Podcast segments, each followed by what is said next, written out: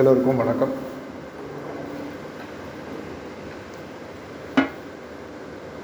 காத்தாலேருந்து நிறைய பேரை சந்திச்சுட்டு வந்துட்டுருக்கோம். அப்போது ஒரு ரிசப்டர் ஒரு கேள்வி ஒன்று கேட்டார். இவ்வளோ அருமையான மார்க்கம், இவ்வளோ ஒரு தெளிவான பாதை இருந்தாலும் நிறைய பேர் ப்ரோக்ரஸ் ஆகி அந்தளவுக்கு முன்னேறலையே, என்ன காரணம்? பாபுஜி காலத்தில் ஒரு முந்நூறு பேர் பாபுஜி எதிர்பார்த்த அளவுக்கு வந்ததாகவும், சார்ஜி காலத்தில் கிட்டத்தட்ட ஒரு முந்நூறு நானூறு பேர், இவருடைய காலம் இன்னும் வந்துட்டுருக்காங்க. ஆனால் இந்த மூணு சிட்டிங் எடுத்தவங்கன்னு பார்த்தீங்கன்னா லட்சக்கணக்கான பேர். எதனால் இது? எங்கே பிரச்சனை வருது? நம்மளுக்கு புரியலையா? அதனால தான் வந்து சஹஜ் மார்க்கை பற்றி சொல்லும்பொழுது it's simple but not easy அப்படின்னு சொல்லி சொல்லுவாங்க. பாதை தெளிவானது தான், ரொம்ப ரொம்ப தெளிவாக சிம்பிளாக புரியக்கூடியது. இருந்தாலும் ஏன் வந்து அவ்வளோ பேர் குருநாதர்கள் எதிர்பார்க்குற அளவுக்கு வரல அப்படின்ற ஒரு கேள்வி வந்தது. சில பதில்களை நான் சொன்னேன், அதனுடைய பதில்களுடைய விரிவாக்கத்தை இங்கே ஷேர் பண்ணலான்னு ஒரு எண்ணம். தமிழில் வந்து எனக்கு நான் எழுதினதுன்னு வச்சுக்கோங்களேன். ரொம்ப நாளைக்கு முன்னாடி ட்விட் ட்வீட்லாம் பண்ணுவேன் நான், நிறைய இப்போயும் எழுதிட்டுருக்கேன். வாட்ஸ்அப்பில் என் ஸ்டேட்டஸ் அப்டேட் பார்த்தீங்கன்னா பார்க்கலாம், அதில் இருக்கும் டெய்லி காத்தால ஒன்று. செய்பவனுக்கு ஒரு வழி, செய்யாதவனுக்கு பல வழி. செய்கிறவன் வந்து கரெக்டாக பிடிச்சி இறங்கி முடிச்சுட்டு போயிட்டே இருப்பான். செய்யாதவங்கள பார்த்தீங்கன்னா ஆயிரத்தெட்டு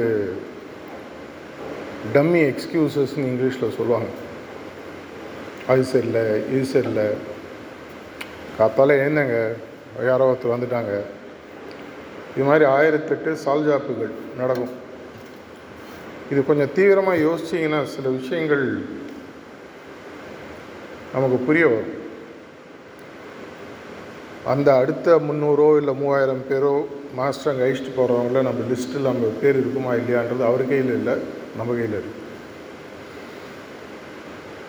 இப்போ ஒரு மேலே இடத்துக்கு போகிறதுக்கு ஒரு ஏணி வச்சுட்டு இப்படி ஏறி வரணும்னு ஒரு காட்டுறாரு, ஏறி போகிறது யார் கையில் இருக்குது? இல்லை நீங்களே தூக்கி கொண்டு போய் மேலே விடுங்க, அது நடக்காது. இதில் முக்கியமான விஷயங்கள் பார்த்திங்கன்னா, முதல்ல வந்து குறிக்கோளில் தெளிவு. ஒரு ரெண்டு மூணு விஷயங்கள் தான், ஆனால் இது செய்கிறதும் செய்யாததும் நம்ம கையில் இருக்குது.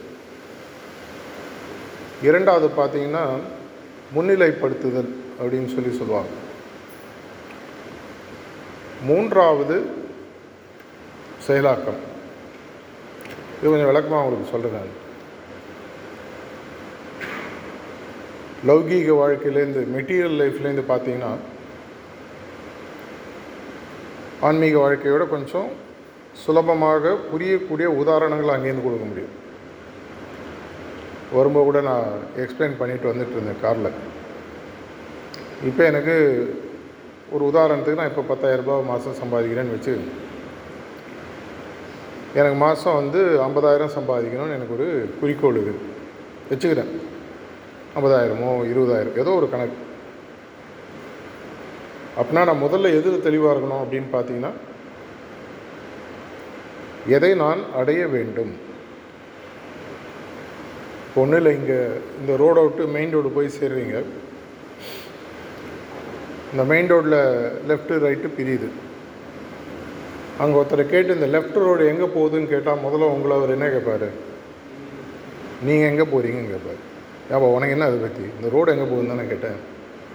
ரோடு எங்கே வேணால் போகுங்க, உலகம் ஃபுல்லாக போகும், நீ எங்கே போகணுன்னு சொல்லு, அப்போ தான் நீ எங்கே போகணுன்றதை என்னால் சொல்ல முடியும்.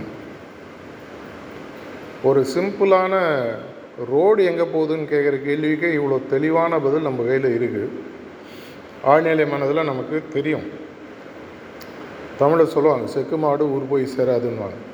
அங்கேயே சுற்றிட்டு இருக்கும், நாள் ஃபுல்லாக சுற்றிட்டு இருக்கும்.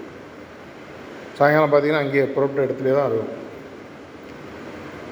இப்போ மெட்டீரியல் லைஃப்பில் நான் சொன்ன மாதிரி எனக்கு இப்போது பத்தாயிரரூபா நான் சம்பாதிக்கிறேன், எனக்கு ஐம்பதாயிரரூபா சம்பாதிக்கணும் மாதத்துக்குன்னு ஒரு குறிக்கோள் இருக்குதுன்னு வச்சுக்கோங்க. முதல்ல நான் என்ன செய்யணும், இந்த குறிக்கோளை சார்ந்த என்னென்ன விஷயங்கள் செய்யணும், எந்தெந்த விஷயங்கள் செய்யக்கூடாது. ரெண்டு விஷயங்கள் முக்கியம். நேர நிர்வாக திறனை பற்றிலாம் நான் நிறையா செஷன்ஸ்லாம் எடுக்கும்போது சொல்கிறது முக்கியமான விஷயம். எது செய்யணுன்றதை விட எது செய்யக்கூடாதுன்றதுல தெளிவு ரொம்ப சுத்தமாக இருக்கும்.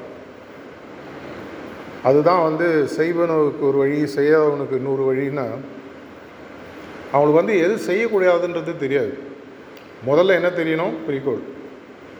நான் ஐம்பதாயிரரூபா இப்போது நாற்பதாயிரரூபா மாதத்துக்கு எனக்கு எக்ஸ்ட்ரா வரணும். அப்படின்னா இந்த நாற்பதாயிரரூபா வருமானத்திற்கு நான் என்னென்னலாம் புதுசாக வேலை செய்யணும், என்னுடைய முயற்சிகளை நான் எப்படி மாற்றிக்கணும், இன்னும் எவ்வளோ மணி அடிஷ்னலாக நான் உழைக்கணும், என்கிட்ட ஏதாவது குறைபாடுகள் இருந்தால் அதை எப்படி திருத்திக்கணும், அடிஷ்னலாக ஏதாவது நான் ஒரு ஒரு திறமையை நான் பெற்றுக்கொள்ள வேண்டும் என்றால் அது நான் என்ன பண்ணணும். இப்போ இருக்கிற ஸ்கில்லுக்கு இந்த சம்பளம் தான்ப்பா கொடுக்க முடியும். கம்பெனியில் போய் கேட்பாங்க, சூப்பர்வைசர் என் மேனேஜரை ப்ரொமோட் பண்ணுன்னு. மேனேஜர் ப்ரொமோஷனுக்கு இடம் காலியாக இருக்குது, ஆனால் நீ சூப்பர்வைசர்லேருந்து மேனேஜர் ஆகணும், இந்த இந்த திறமைகள் உங்கள்கிட்ட இல்லை, இந்த திறமைகள்லாம் நீ பெற்றுட்டு வந்தேன்னா நான் உன்னை மேனேஜர் ஆக்குறேன். டிசர்விங்னஸ்ன்னு சர்ச் மார்க்கில் சொல்கிறோம், மாஸ்டர்ஸ்லாம் சொல்கிறாங்க. இந்த பதிமூணாவது புள்ளின்னு ஒன்றும் ஸ்பெஷலாக யார் யார் வேணால் போகலாம், ஆனால் அந்த டிசர்விங்னஸை நீ தான் வளர்த்துக்கணும். அப்படி இருக்கிற பட்சத்தில் குறிக்கோள், திரும்பி வரேன் பத்தாயிரத்துலேருந்து ஐம்பதாயிரம் ஆகணும், அந்த நாற்பதாயிரம் அடிஷ்னலாக வருவதற்கு எனக்கு அடிஷ்னலாக என்ன திறமைகள் வேணும், எதை நான் செய்யணும். எல்லாருக்குமே அதே இருபத்தி நாலு மணி நேரம் தான் ஒரு நாளைக்கு. யாருக்காவது இங்கே இல்லைங்க நான் வந்து சாயங்காலம் எனக்கு மட்டும் தனியாக ஒன் ஹவர் கவுண்டர் யாராவது கொடுக்குறாங்களான்னா கிடையாது. அந்த இருபத்தி நாலு மணி நேரத்துக்குள்ளே வாழ்க்கை எப்படி வாழறோன்றதான் நம்மளுடைய பொருளாதார வாழ்வின் வெற்றி, ஆன்மீக வாழ்வின் வெற்றியும் கூட. அப்படி நான் அந்த ஒவ்வொரு மணித்துளியும் நம்ம எப்படி உபயோகப்படுத்துகிறோம் அப்படின்றது வந்து நம்மளுடைய குறிக்கோளை பொறுத்தது. First our choices make our habits and then habits make you அப்படின்னு சொல்லி சொல்லுவாங்க. நம்ம எடுக்கக்கூடிய சின்ன சின்ன சாய்ஸ் இதுதான் நம்மளுடைய பழக்க வழக்கங்களை உருவாக்குகிறது. அந்த பழக்க வழக்கங்கள் தான் நம்மள அப்புறம் உருவாகுது. அப்படின்னா இந்த பழக்க வழக்கங்கள் எது உருவாகுதுன்னு பார்த்திங்கன்னா நம்ம தான் உருவாக்குறோம். அதே மாதிரி ஆன்மீகத்தில் எனக்கு வேகமான முன்னேற்றம் வேண்டும், என்னுடைய குருநாதருடைய செய்தி நான் இருக்கக்கூடிய எல்லா இடத்துலையும் போய் வேகமாக சேரணும், எது ஒரு குறிக்கோள், ரெண்டு மூணு குறிக்கோள் கூட வச்சுக்கலாம். அப்படி இருக்கும்போது எனக்கு இருக்கக்கூடிய இருபத்தி நாலு மணி நேரத்தில் எதை எதை செய்தால் என்னுடைய குறிக்கோளை நோக்கி நான் வேகமாக போக முடியும். ரீசெண்டாக ஒரு டாக்கில் வந்து இந்த மென்டல் வூம் பற்றி நம்ம குருநாதர்கள் நிறையா சொல்லியிருக்காங்க. அதுக்கு முதல்ல ஒரு பெஞ்ச் மார்க் வச்சுருந்தாங்க. மாஸ்டருடைய இதயத்தில் நீங்கள் மென்டல் வூம், ஹார்ட்ஸ் வூம்னு வச்சுக்கோங்க. ஏழு மாதம் வெளியில் வராமல் இருந்தீங்கன்னா நீங்கள் பிரைட்டர் வேர்ல்டில் உங்களுடைய ஸ்பிரிச்சுவல் என்டைட்டி பிறக்கிறது அப்படின்னு சொல்லி சொல்லிட்டு இருந்தாங்க. அது நம்ம தாஜி ஆக்சுவலாக பார்த்திங்கன்னா ரீசெண்டாக சிலபஸ் அதிகம் மாற்றி எழுதிட்டார், தொண்ணூறு நாள் போகிறோம் அப்படின்றார். அதாவது எந்த அளவுக்கு வந்து அவர் வந்து நம்மளுடைய ஆன்மீக முன்னேற்றத்தில் அவங்க இன்ட்ரெஸ்டாக இருக்காங்க. குறிக்கோளை வேகமாக அடையிறதுக்கு பல விஷயங்களை சொல்லிகிட்டே வந்துகிட்டே இருக்காங்க. அப்படின்னா குறிக்கோள் நமக்கு தெளிவாக இருக்குன்னு வச்சுட்டிங்கன்னா கூட எங்கே வந்து நம்மளுக்கு ரெண்டாவது பிரச்சனை வருது அப்படின்னு சொல்லி பார்த்திங்கன்னா முன்னிலைப்படுத்துதல். இது ஆங்கிலத்தில் ப்ரையாரிட்டைசேஷன் சொல்லி சொல்லுவாங்க. எதை எடுப்பது எதை விடுப்பதுன்றதில் தெளிவு இருக்கணும். இது நான் செய்யக்கூடாது அப்படின்றதில் என்னை பொறுத்த வரைக்கும் இன்னும் நிறையா தெளிவு இருக்கணும். செய்யக்கூடியதுன்றது ஒரு விஷயந்தான், செய்யக்கூடாதது பல வழி. இப்போ நான் இங்கேருந்து மெயின் ரோடு போனால் ஒரு ரோடு இருக்குது, போகாததுக்கு ஆயிரம் ரோடு இருக்குது. அந்த ரோடெலாம் போகக்கூடாதுன்ற தெளிவு எனக்கு முதல்ல வேணும். அப்படி இல்லைன்னா திருவிழாலாம் நம்ம ஊரில் பார்த்தீங்கன்னா இந்த மேஸுன்னு ஒரு விளையாட்டு இருக்கும். ஒரு வழியாக நுழைஞ்சு எக்ஸிட் வழியாக வெளியில் வரணும். எல்லாருமே பார்த்திங்கன்னா அந்த மேலேருந்து அந்த காலத்தில் இந்த கார்ட்டூன் நெட்வொர்க்லாம் அதை ஒரு கேமாக வச்சு காட்டுவாங்க. என் பொண்ணோட உட்காந்து நான் பார்த்துருக்கேன், நிக்கலோடியன் அந்த மாதிரிலாம் கார்ட்டூன் நெட்வொர்க்கில் வரும். மேலேருந்து பார்த்திங்கன்னா அங்கே உள்ளே போய்ட்டு அவன் அதிலே சுற்றிட்டு இருப்பான், எக்ஸிட் எங்கேன்னு தெரியாது. அந்த கேமை எப்படி விளையாடணும்னு சொல்லி பார்த்தீங்கன்னா எக்ஸிட்லேருந்து வந்தீங்கன்னா வெளியில் என்ட்ரி வழியாக போகிறது ஒரு வழி தான். அது ஒரு தடவை கற்றுட்டிங்கன்னா திரும்பி ரிவர்ஸில் வரும்போது ஈஸி. இங்கிலீஷில் begin with end in mind அப்படின்னு சொல்லி சொல்லுவாங்க. முடிவு என்ன என்பதை தெரிந்து கொண்டு செயலை ஆரம்பியுங்கள். ஸோ முதல்ல நான் சொன்ன மாதிரி என்னுடைய பத்தாயிரம் கனவு ஐம்பதாயிரம் மாதத்துக்கு கனவாகட்டோன்னா அந்த அடிஷ்னல் நாற்பதாயிரம் வருவதற்கு முதல்ல நான் தெளிவாக எனக்கு இது வேணும், அந்த குறிக்கோள் குறிக்கோளில் பிடிப்பு. இரண்டாவது முன்னிலைப்படுத்துதல். இந்த முன்னிலைப்படுத்துதல்ன்றது தான் ப்ரையாரிட்டைசேஷன். அப்படின்னா அதை ஏற்கனவே அடைஞ்சவங்க, நம்மளுக்கு தெரிஞ்ச அதை அடைஞ்சவங்க ஒருத்தர் தான் குருநாதர். மற்றவங்க அடைஞ்சிருந்தாலும் அவங்க சொல்ல போகிறதில்ல, நம்மளா உணர்ந்தானா வேறு விஷயம்.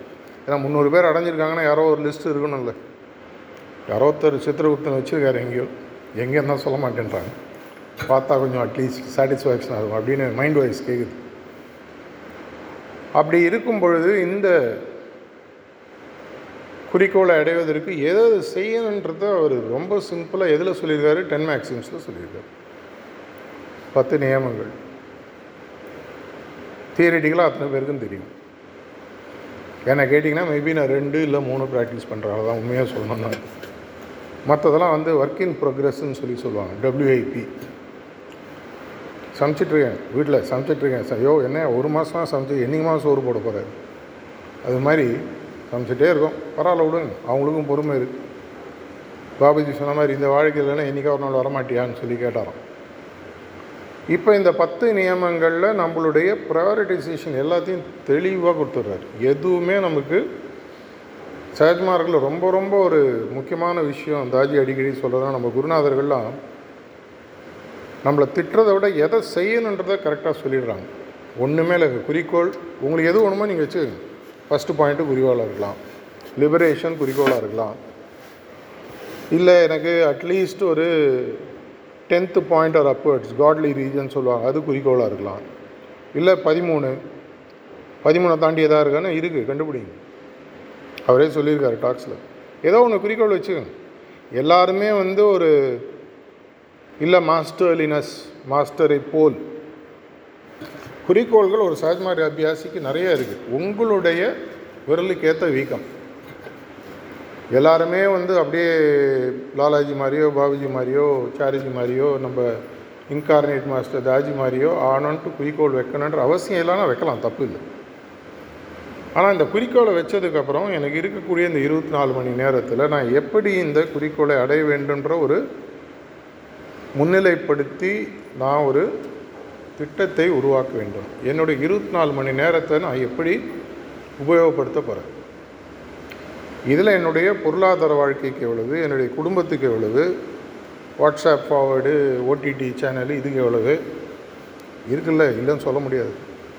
விக்ரம் படம் பார்த்துட்டிங்களா, விளையாடுறாங்க பாருங்க, தப்பு இல்லை, அதுவும் கொஞ்சம் சைடில் வச்சு நான் ஆகணும். இது போக வயிற்றுக்கும் சிறிது ஈயப்படும்ன்ற மாதிரி ஆன்மீகத்துக்கு கொஞ்சம் நேரம் ஒதுக்குவீங்க இல்லையா. நான் கப்பத்தில் காரில் ஒரு மோசம் சொன்னேன். ஆக்சுவலாக நீங்கள் சீரியஸாக கால்குலேட் பண்ணிங்கன்னா நீங்கள் ஒரு நார்மலான ஒரு அபியாசியாக இருக்குன்னா உங்களுக்கு மினிமம் ஒரு நாளைக்கு நாலு மணி நேரம் ஆகும். இந்த வடிவேலும் சத்யராஜன் கால்குலேட்டரில் போடுற மாதிரி கூட்டி கழிச்சு பார்த்தீங்கன்னா இருபத்தி நாலு மணி நேரமே போகாது. ஆனால் மினிமம் நாலு மணி நேரம் நீங்கள் ஒரு அபியாசியாக இருக்கணும்னா ஓடும். கணக்கு போட்டு பாருங்கள், தெரியலன்னா எனக்கு கேளுங்க, அப்புறம் சொல்கிறேன். மினிமம் ஃபோர் ஹவர்ஸ் ஓணும் ஒரு நார்மல் அபியாசியாக இருக்குது. எழுந்ததுலேருந்து பாயிண்ட் பி கிளீனிங்கில் ஆரம்பித்து நைட்டு ப்ரேயரை சொல்லி படுக்கிற வரைக்கும் நம்ம ப்ராக்டிஸுக்கு ஃபோர் ஹவர்ஸ் மினிமம். ஒரு இன்டென்ஸ் அபியாசியாக வேணும்னா உங்களுக்கு ஆறு மணி நேரம் வேணும். இது எதுக்காக சொல்கிறேன்னா களத்தில் இறங்கிறதுக்கு முன்னாடி களத்தில் நிலவரத்தை உங்களுக்கு சொல்லணும்ல. ஏன்னா கண்ணை கட்டி உள்ளே விட்டு இப்படி நுங்கு எடுக்கிறீங்களேன்னு அந்த இன்டென்ஸ் அபியாஸ்லேருந்து தவறி போய் இந்த ரெட்டு பேட்ச் வாங்கணும்னு ஆசைப்பட்டிங்கன்னா இன்னொரு மூணு மணி நேரத்தை எடுத்து வேணும். ஒம்பது மணி நேரம் போச்சா, இருபத்தி நாலு மணி நேரத்தில் தூங்குறது ஒரு ஆறு மணி நேரம் வச்சு கழிச்சு பாருங்கள், கையில் எவ்வளோ இருக்குது பதினெட்டு, அதில் ஒம்பது ஏற்கனவே காலி. இங்கேருந்து தான் விளையாட்டே ஆரம்பிக்குது. வாலண்டியர் ஆகணும், இனிமேல் கேட்பார். இன்னும் ஒரு ரெண்டு மணி நேரம் மூணு மணி நேரம் எடுத்துக்கங்க. எவ்வளோ ஆச்சு? பன்னெண்டு மணி நேரம் ஆச்சா? திடீர்னு உள்ளேருந்து எங்கேயோ ஒரு வாய்ஸ் கேட்கும், மாஸ்டர் வேலை இன்னும் கொஞ்சம் செய்யலாமே, ஒரு சிசியாவோ இல்லை ஏதாவது ஒரு கோஆர்டினேட்டரை போட்டால் வா. இதுக்குத்தானே ஆசைப்பட்டாய் பாலகுமாரான்னு. அதையும் கையில் கொடுத்தாருன்னா அது ஒரு அஞ்சு மணி நேரம். அப்படி திரும்பி பார்த்தீங்கன்னா ஒரு பதினஞ்சு மணி நேரம் போச்சா? ஆறு மணி நேரம் தூக்கம். மூணு மணி நேரத்தில் வாழ்க்கை ஓட்ட முடியுமா? நீங்கள் முடிவு பண்ணிக்க. அதனால தான் சொன்னேன், குறிக்கோளை தெளிவாக வச்சுக்கோங்க. உங்களுடைய ஆன்மீக பயிற்சி மட்டுமா? உங்களுடைய ஆன்மீக பயிற்சியை தாண்டி அவருடைய செயல்கள் இன்னும் தீவிரமாக இறங்கணுமா? ஆனால் இறங்கினா செய்யாமல் விடக்கூடாது. என்னுடைய சின்ன வயசுலேருந்து என்னுடைய ஒரு நோக்கம், என்னுடைய அணுகுமுறை வாழ்க்கையில் பார்த்திங்கன்னா, எதுவுமே நான் அவ்வளோ ஈஸியாக உள்ளே இறங்க மாட்டேன். அவங்களா கணத்தில் தள்ளி விட்டால ஒழிய. ஆனால் ஒரு தடவை இறங்கியாச்சுன்னா அது அந்த அரசியலினுடைய ஆழத்தை ஃபுல்லாக பார்க்க முடிறது இல்லைன்ற மாதிரி ஃபுல்லாக இறங்கி பார்த்து என்ன தான் ஆகிட போகுது. வந்தால் மலை, அவங்கள சுற்றி மலைத்தொடர் தானே, போனால் பரவாயில்ல. இப்போலாம் ஓட்டுறதுக்கு மாதம் இருபதாயிரம் ரூபாய்க்குலாம் ஆளுங்க இருக்காங்க. அப்படியே ஒரிஜினல் மாதிரியே இருக்குது. ரீசெண்டாக ஒருத்தரை பார்த்தேன், நம்பவே முடியல. முன்னாடி ஃபுல்லாக காலியாக இருந்தது, இப்போ அப்படியே யங் பாயாக இருந்தார். என்ன கேட்டேன், அண்ணே ஒன்றும் இல்லை, மாதத்துக்கு இருபதாயிரம் ரூபாய் அவர் தானே, அப்படியே ஒரிஜினல் மாதிரி இருக்குது. ஒரிஜினல் நிறைய வச்சு ஓட்டுறாங்க நிறைய பேர். அப்படியே சார் கொஞ்சம் அட்ரஸ் மட்டும் கொஞ்சம் அப்புறம் ஆன்லைனில் இருக்கிற பிரச்சனை. ஸோ திரும்பி வர குறிக்கோள், குறிக்கோள் மேலே பிடிப்பு இரண்டாவது ஸ்டெப்பு. மூன்றாவது, ஏன்னா பிடிப்பு இல்லாத குறிக்கோளை நம்ம யாரும் செய்கிறதில்லை. கல்யாணம் மாதிரி ஆகிடும். அப்புறம் யாரோ விருப்பப்பட்டு நம்ம தலையில் கட்டி நம்ம வாழ்நாள் ஃபுல்லாக ஆகிடும். கல்யாணம் பண்ணிக்கப்பா, ஆசையாக இருக்குது, உன் ஆசைக்கு நான் தான் நாம் கிடைச்சேன். பிடித்த குறிக்கோள் இல்லை குறிக்கோளில் பிடிப்பு, ரெண்டுத்தில் ஒன்று. ஆன்மீகன்றது பிடித்த குறிக்கோள். அப்படி இல்லை எங்கள் அப்பா அம்மா மூணு சிட்டிங்கை ஃபோர்ஸ் பண்ணி கொடுத்துட்டாங்கன்னா குறிக்கோளை பிடித்த மாதிரி மாற்றிங்க. அதுக்கப்புறம் ஒரு நிலை முன்னிலைப்படுத்துதல், ப்ரையாரிட்டிசேஷன். அதுக்கடுத்து ஒரு நல்ல செயல் திட்டம். இருபத்தி நாலு மணி நேரத்தை என்னுடைய குறிக்கோளுக்கு நான் எப்படி உபயோகப்படுத்த போகிறேன். இப்போ நான் சொல்கிற ஃபார்முலான்றது உங்களுடைய மெட்டீரியல் லைஃப்பில் நீங்கள் வெற்றி பெறுவதற்கும் யூஸ் பண்ணிக்கலாம். இது ஒரு ஆன்மீகத்துக்கு மட்டும் இல்லை, எதை எடுத்தாலும் ரொம்ப சிம்பிள் கான்செப்ட். குறிக்கோள், குறிக்கோள் மேலே பிடிப்பு, அந்த குறிக்கோளை சார்ந்த எந்த விஷயங்களை செய்ய வேண்டும் செய்ய வேண்டாம் என்ற முன்னிலைப்படுத்தும் தன்மை, அந்த முன்னிலைத்தன்மை சார்ந்த செயல் திட்டம், ஆக்ஷன் பிளான் சொல்லுவாங்க. ஆக்ஷன் பிளான் அப்படின்னா பிகினிங்லேருந்து ரெண்டு வரைக்கும். ஒரு இன்ஜினியர்கிட்ட காசு கொடுத்து வீடு கட்டுறீங்கன்னா முதல்ல செங்கல் அடிக்க வச்சுட்டா வீடை கட்ட ஆரம்பிக்கிறார். கடைசி வரைக்கும் படம் போட்டு இனாகரேஷன் டேட் அன்றைக்கி எங்கே ரிப்பன் வெட்டின வரைக்கும் எல்லாம் படத்தை போட்டு த்ரீ டி மாடல் கொடுத்து வாக் த்ரூ க்ரியேட் பண்ணி, அதெல்லாம் நீங்கள் சாஃப்ட்வேர்லாம் வந்து இருபது வருஷம் ஆச்சு. நானே விற்றுருக்கேன் அது. அந்த காலத்தில் மாடலிங் சாஃப்ட்வேர்ஸ்லாம் அதெல்லாம் முடித்ததுக்கு அப்புறம்தான் முதல் பர்மிஷன் செங்கல் போய் வாங்குவோம், பட்ஜெட்டு பேங்க்கில் அப்ரூவல்லாம். அப்படின்னா செயல் திட்டம் முதல் கல்லேருந்து கடைசி கல் வரைக்கும் அந்த வீடு எப்படி வரணுன்றதுக்கான ஒவ்வொரு திட்டம், எங்கே ஃபர்னிச்சரு, எங்கே ஏசி, எங்கே டாய்லெட்டு, எந்த வழியாக காற்று, காஸ்து கீஸ்து எதாக இருந்தாலும் அதுக்கப்புறமா தான் செயல் அந்த. ஆனால் செயலில் இறங்கிறதுக்கு முன்னாடி இதெல்லாம் தெளிவாக நம்ம மனசில் இருக்கணும். செயலில் இறங்கிட்டிங்கன்னா நான் சொன்ன மாதிரி உங்களுக்கு வந்து செய்பவனுக்கு ஒரு வழி, செய்யாதவனுக்கு நூறு வழி மாதிரி. செய்பவன் மட்டும் இல்லை, செய்யறதுக்கு நம்ம எப்படி எப்படிலாம் செய்யணுன்றதில் தெளிவு இருந்ததுன்னு சொன்னால் அதுக்கப்புறம் அந்த செயல் திட்டம் செயலாக மாற்றும் பொழுது நம்ம மனசில் தொய்வு ஏற்படாது.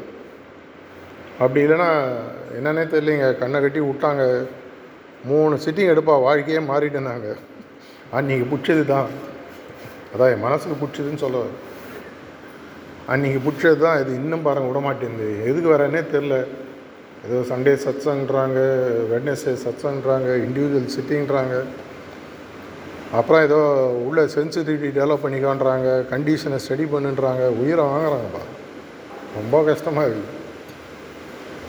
ஏதோ தேமே நான் மாட்டுக்கு கோயிலுக்கு போனோமா, சாயங்காலம் கற்பூரத்தை ஏற்றினோமா, வீட்டுக்கு வந்தோமா, அங்கே கொடுக்குற சுண்டலையும் தேங்காயும் வந்து சாப்பிட்டோமா, சந்தோஷமாக இல்லாமல் எதுக்குங்க இவ்வளோ?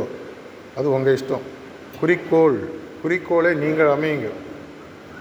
குறிக்கோளை அமைத்து அந்த குறிக்கோள் மேல் பிடிப்பு ஏற்பட்டு அதற்கு ஏற்ற முன்னிறுத்துதல்களை செய்து அதற்கேன செயல் திட்டத்தை உருவாக்கி நேரத்தை சரியாக பிளான் பண்ணி எக்ஸிக்யூஷன் சொல்லுவாங்க, அதை செயலாக மாற்றும் பொழுது வாழ்க்கையில் அடைய முடியாத குறிக்கோள்களே கிடையாது. இந்த பதில் தான் அவருக்கு நான் ரெண்டு லைனில் சொன்னேன், இப்போ அது கொஞ்சம் விலாவாரியாக அவங்களுக்கு கொஞ்சம் இறங்கி சொல்லியிருக்காரு. இந்த உடுமல்பேட் சென்டர் அப்படின்றது வந்து ஒரு நல்ல ஒரு வைப்ரேட்டரி கண்டிஷன்லாம் நல்லா தான் இருக்குது. ஆனால் இந்த யாம் பெற்ற இன்பம் பெருகை வைகன்ற மாதிரி உங்களுக்கு அமிர்தத்தை கொடுத்து நீங்களே வீட்டில் டப்பாவில் வச்சு சாப்பிட்டுருந்தீங்கன்னா என்ன பிரயோஜனம்? எனக்கு மட்டும் இல்லை, உலகத்தில் இருக்கிற அத்தனை பேருக்கு நான் செய்யக்கூடிய ஆக்சுவலாக பார்த்திங்கன்னா ஒரு பெரிய துரோகம். இதை நான் சொல்லக்கூடாது, ஏன்னா சொன்னால் அப்புறம் என்னங்க வந்துட்டு பாயிண்டியை கிளப்பி விட்டு போயிட்டாரு, சும்மா இருந்தேன் நான் மாட்டுக்கு, அதுக்காக இல்லை, இருந்தாலும் தெரியணும். ஒரு பெரிய பொக்கிஷம், பல பல அரிய பொக்கிஷங்கள் நம்மளுடைய இந்திய கலாச்சாரத்தில் பார்த்திங்கன்னா காலத்தால் அழிக்கப்பட்டிருக்கு. எதனாலன்னா அது என்னன்னே தெரியாதவங்க கையில் அது கிடச்சதுனால. நம்ம அது மாதிரி ஆகிடக்கூடாது. அப்படின்னா முதல்ல நம்மளுடைய பயிற்சியை செவனை செஞ்சு குறிக்கோளை புரிஞ்சு நான் சொன்ன விஷயங்களை செய்ய முடிஞ்சது. நான் மாஸ்டர் நம்மளுக்கு தேவையான வாழ்வியல் முறை எப்படி போகணும், என்ன வரும், டிசர்விங்னஸ் வெயிட் பண்ணிகிட்ருக்காங்க. கதவை தட்டு திறந்ததுக்கப்புறம் உனக்கு எனக்கு வித்தியாசம் இல்லைன்னு சொல்கிறார் அவருடைய இதய கதவை. அப்பேற்பட்ட ஒரு நிலையை அடைந்து உங்களுடைய முன்னேற்றம் இந்த ஊரில் இருக்கிற கண்ணுக்கெட்டிய தூரம் இருக்கிற அனைவருக்கும் அந்த முன்னேற்றம் போய் சேரணும். அது எந்த அளவுக்கு சீக்கிரம் நடக்குதோ அந்தளவுக்கு அவர் சந்தோஷப்படுவார்ன்றதில் எந்த விதமான ஐயமும் இல்லை. அதை சீக்கிரமே அடைய வேண்டிய காலகட்டம் நம்மளுடைய காலகட்டத்திலே வந்தால் சந்தோஷமாக இருக்கும். என்னுடைய பிள்ளைகள் என்னுடைய பேரன்கள் காலத்தில் வருதா இல்லையான்றதை பற்றி எனக்கு கவலை இல்லை. நாளானிக்கு உடுமல்பேட்டு ஆசிரமத்தில் சாயங்காலம் டீ குத்திங்களா காஃபி குத்திங்களான்றதை பற்றி எனக்கு கவலை. நான் இப்போ இருக்குமோ என்ன கொடுக்குறீங்க, அதுக்காக கொடுக்கணும்னு அவசியம் இல்லை. அதே மாதிரி அந்த குருநாதர் வாழ்வில் அவங்க எவ்வளோ முன்னேற்றத்தை மக்களுக்கு கொடுக்க முடியுன்றதை உங்கள் மூலமாக பார்க்கணுன்னு ஆசைப்பட்றாங்க. அதற்கு எந்தளவு சிறந்த கருவியாக நம்ம ஆக முடியுமோ ஆகி அவருடைய மனதை குளிர வைத்து make a master happy and see the wonders you can do.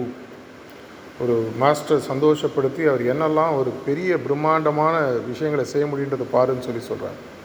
அதே மாதிரி நீங்கள்லாம் சீக்கிரம் வரணும், வரலான்னு அர்த்தம் இல்லை, இப்போ இருக்கிறதோடு இன்னும் பெருசாக வரணும்னு ஒரு பிரார்த்தனையோடு என்னுடைய உரையை முடித்துக் கொள்கிறேன். நன்றி, வணக்கம்.